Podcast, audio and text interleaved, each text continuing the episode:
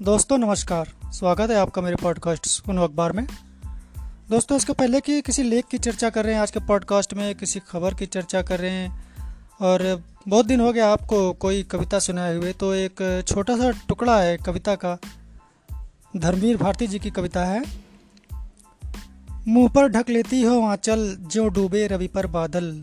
या दिन भर उड़कर थकी किरण, सो जाती हो पाखें समेट। आंचल में अलख उदासी बन दो भूले भटके सांद विहग, पुतली में कर लेते निवास। तुम कितनी सुंदर लगती हो जब तुम हो जाती हो उदास। तो ये कविता में से कुछ पंक्तियाँ थी ये धर्मवीर भारती जी की आपके लिए। और आगे बढ़ते हैं अब दूसरे विषयों पर। पिछले पॉडकास्ट में मैंने आपसे चर्चा की थी भारत में भूख की स्थिति को लेकर। आज उसी से संबंधित एक छोटी सी रिपोर्ट है। खाद्य सुरक्षा को लेकर, जिसमें बताया गया है कि राष्ट्रीय खाद्य सुरक्षा कानून को लागू करने की रैंकिंग में ओडिशा पहले स्थान पर है तो उत्तर प्रदेश दूसरे नंबर पर है।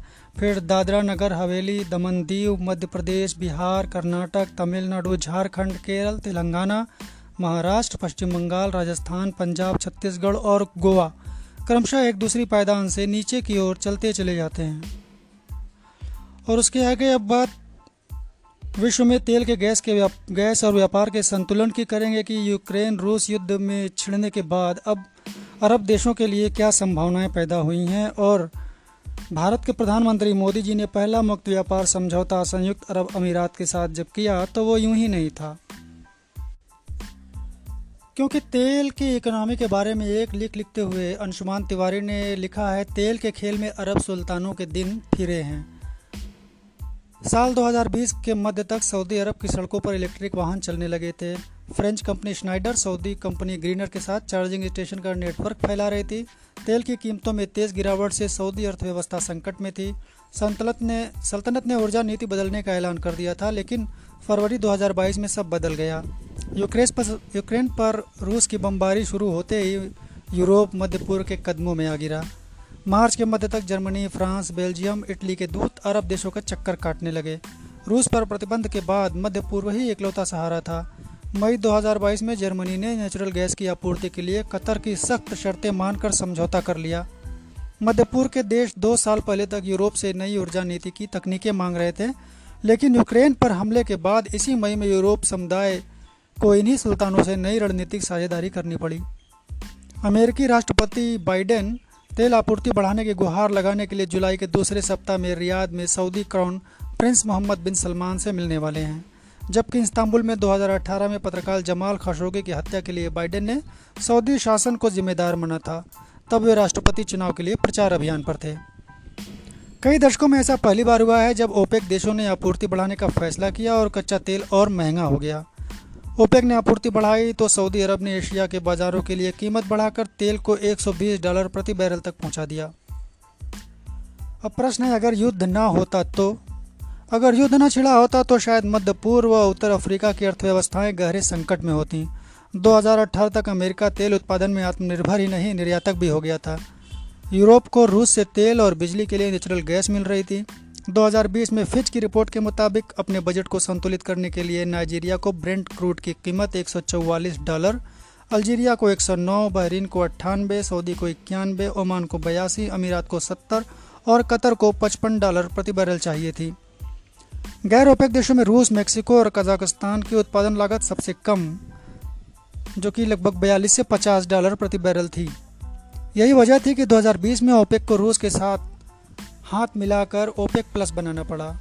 तेल तेल अर्थव्यवस्था सिकुड़ने के कारण कतर और अबू धाबी दुनिया के देशों में निवेश के मौके तलाश रहे थे।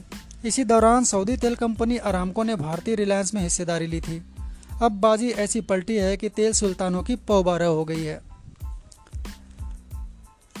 रूस की आपूर्ति घटने से ओपेक देशों की ताकत कई गुना में इजाफा हो गया है। जो दुनिया का 40 फ़ीसदी तेल और 18 फ़ीसदी गैस आपूर्ति लगभग उसमें पैंसठ फ़ीसदी तेल और पैंतालीस फ़ीसदी गैस के स्थापित भंडार हैं। वो ये अरब देश करते हैं। एशिया की दो बड़ी अर्थव्यवस्थाएँ, यानी जापान और चीन की मांग का करीब चार फ़ीसदी और चीन के आयात का करीब सोलह फ़ीसदी, यानी सोलह लाख बैरल प्रतिदिन तेल रूस से आता था। यह आपूर्ति अब अरब से होगी। भारत तो मध्य पूर्व पर निर्भर पहले से ही है। यूरोप को अरब गैस, अरब की गैस चाहिए। बीते एक दशक में दुनिया में नेचुरल गैस और एलएनजी की मांग छः फ़ीसदी की सालाना दर से बढ़ी, जो प्रमुख तेल कंपनी शेल के अनुसार 2040 तक दुगनी हो जाएगी। यूरोप अपनी 40 फ़ीसदी ज़रूरत के लिए रूस की गैस की मोहताज है। इसे कम करने के लिए उसे ईरान, अल्जीरिया, कतर की शरण में जाना पड़ेगा। यही वजह थी कि जर्मनी को कतर से करार करना पड़ा। प्रस्तावित Iran Turkey Europe gas pipeline के लिए ईरान से प्रतिबंध हटाने होंगे। नई ऊर्जा नीति के तैयारियों से अरब देशों की अर्थव्यवस्थाएँ काप गई थी, लेकिन गैर पेट्रोल ईंधन वाली ऊर्जा क्रांति की राह में रोड़े आ गए हैं। बैटरी स्टोरेज तकनीकी महँगी हैं, उनका परीक्षण होना है। बिजली नेटवर्कों को कच्चे माल, तांबा, निकल अल्मोनियम की कीमत 40 20 से 40 फ़ीसदी तक बढ़ी है। बैटरी के लिए ज़रूरी लिथियम ढाई गुना महँगा हो गया है। दुनिया को परिवहन और बिजली के लिए अरब का तेल और गैस चाहिए। ओपेक देश इशारा कर रहे हैं, मंदी भी आई तो तेल की कीमतें कम नहीं होंगी। पाँच साल पहले तक लंदन व सिंगापुर के वित्तीय बाजारों में निवेशक हाइड्रोकार्बन को छोड़ न्यू एनर्जी में निवेश की सिफारिश कर रहे थे। ओपेक देशों में पुराने पड़ते तेल उद्योग में नई पूंजी नहीं आ रही थी। यूरोपीय अमेरिकी तेल कंपनियाँ नए कुएँ खोजना बंद कर चुकी थीं। अब हाइड्रोकार्बन में हाइड्रोकार्बन में निवेश का बड़ा हिस्सा मध्य पूर्व उत्तर अफ्रीका को जाएगा। प्राकृतिक गैस निवेश का नया आकर्षण है। मोदी सरकार ने यूँ ही अपना पहला मुक्त व्यापार समझौता अरब अमीरात के साथ नहीं किया था। बड़ी ऊर्जा अर्थव्यवस्था में भारत दुनिया के सबसे बड़े ऊर्जा क्षेत्र के सबसे करीब है। स्वदेशी कच्चे तेल उत्पादन का बुरा हाल होने के कारण मध्य पूर्व पर निर्भरता बढ़ी है। रूस का सस्ता तेल कभी अरब देशों के लिए बड़ी चुनौती था। दरअसल रूस से निपटने के लिए ही सितंबर 1960 में बगदाद में ओपेक बना था। लेकिन आज रूस के ही मुखिया ने अपनी अर्थव्यवस्था तो डुबा ही दी। दुनिया को ऊर्जा के लिए विश्व की सबसे अलोकतांत्रिक राजनीति के सामने फेंक दिया है। जो तेल गैस की ऊँची खासी कीमत वसूलेगी। तो रूस के वजह से बाकी दुनिया के लिए क्या हुआ है और अरब देशों को क्या फ़ायदा हुआ है, इसकी ही एक रिपोर्ट थी ये। और आज का पॉडकास्ट दोस्तों यहीं पर समाप्त होता है। अगले पॉडकास्ट में आपसे फिर मिलते हैं। तब तक के आप लिए आपसे विदा लेते हैं। नमस्कार।